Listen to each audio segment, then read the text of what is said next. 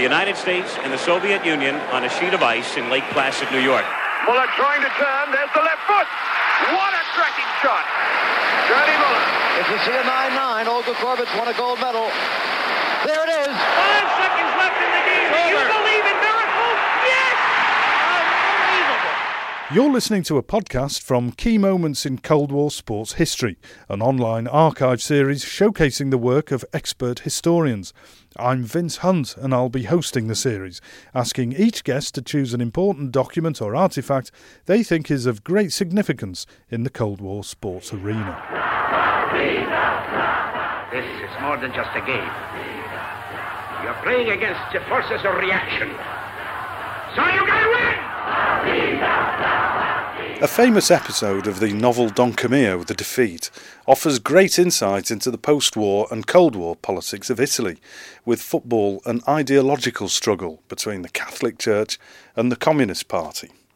Well, Fabien Archambault of the University of Limoges is a specialist in Italian political history. How did you get to Don Camillo? I wanted to study political Italian history. And uh, when I arrived in Italy, the first thing you remark, uh, in comparison with France, for example, is that football is very much more important. And you, the first thing is why? Why is it so important? And when you begin to study, uh, you realize that it was not um, spontaneous, this love for football in Italy, and it arrived later than we could think.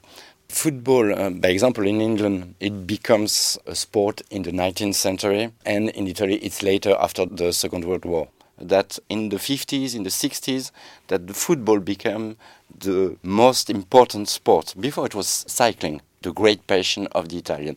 So why is football the most important sport, and why so late? It's after the fascism, the fall of fascism, that the church has decided to make everything possible to develop football in Italy.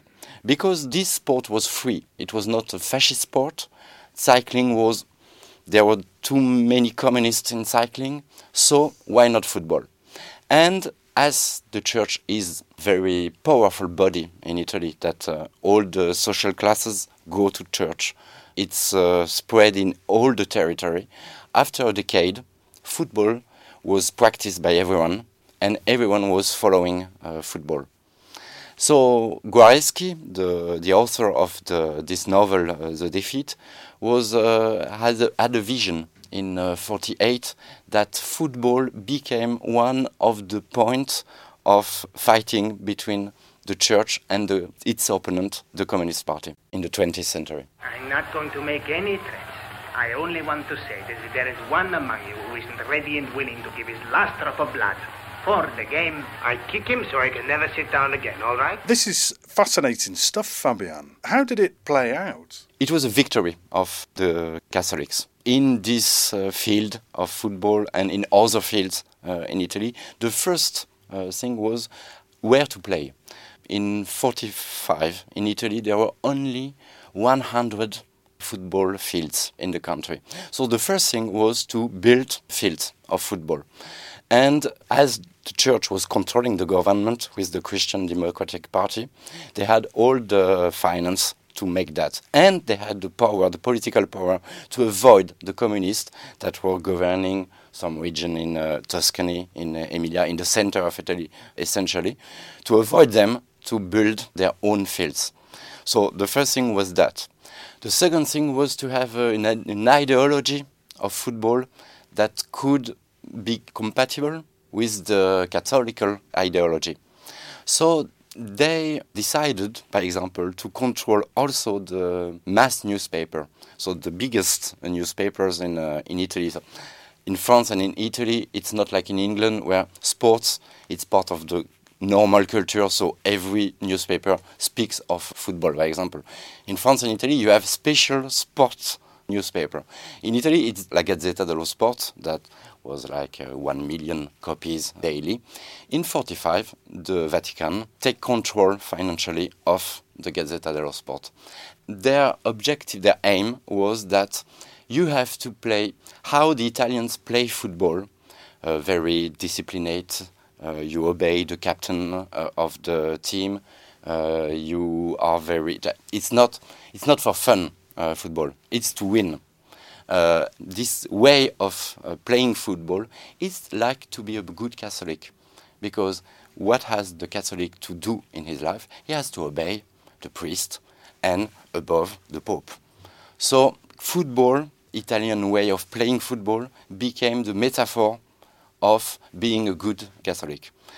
And this explains uh, also how, how they play football in Italy, because uh, in this contest, this uh, game against the communist team of the village, the problem was not to have uh, to play good; it was to defeat absolutely the the adversary, and all the ways, all the means were good to win, even to buy the referee.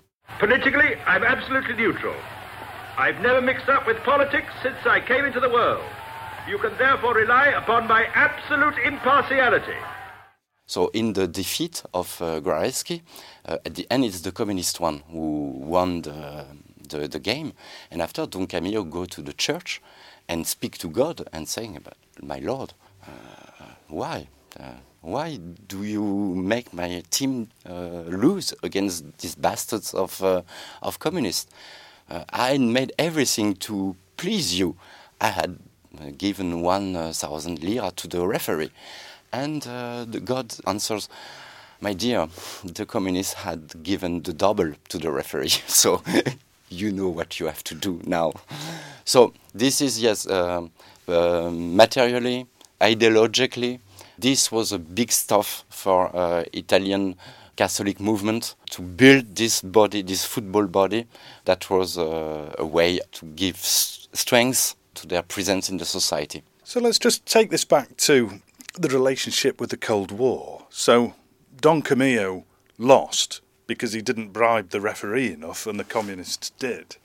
But who won the the fight, the battle for hearts and minds during the Cold War? Was it the church or was it the communists? Definitely the church. The church at the end was more prepared. They have centuries of how to manage the young people because the, the most important thing is the education because if you educate educate the young people when they will be, will be adult, they will be on your part. So from the 15th century, from the reform, from the Tridentine uh, reform after the, the rise of Protestantism in Europe, they had reflection on how could we attract the young people. It was a normal thing. After the fall of fascism, Pope Pius XII was very preoccupied by the rise of communism uh, in the world and in Italy because this old Catholic country, why did they vote for the atheists of Moscow? That for, for them it was they couldn't understand that. So at the end, um, the communists were overwhelmed, devastated by this general offensive uh, of the Catholic. At the middle of the 60s, there were uh, 10,000 football fields in Italy. The half was the property of the Catholic Church.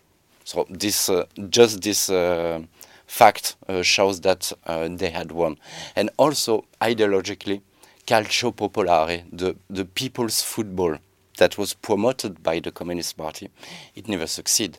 The real football, Italian football, is the parish football that you play in the teams of the priest. And if football has become the national sport of Italy, it's because of the church that could spread all over the territory and all the social classes that were Catholic.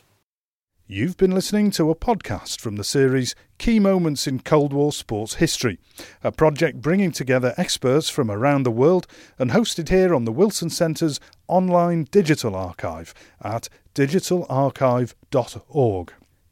These podcasts are part of the project The Global History of Sport in the Cold War, which is sponsored by the National Endowment of the Humanities, directed by Professor Bob Edelman of UC San Diego, Professor Chris Young from the University of Cambridge, and Dr. Christian Ostermann of the Woodrow Wilson Centre, and run in collaboration with the German Historical Institute Moscow, the Jordan Centre for Advanced Russian Studies at New York University, and Pembroke College, University of Cambridge. The presenter is Vince Hunt, and the series is produced by Vince Hunt and Laura Deal.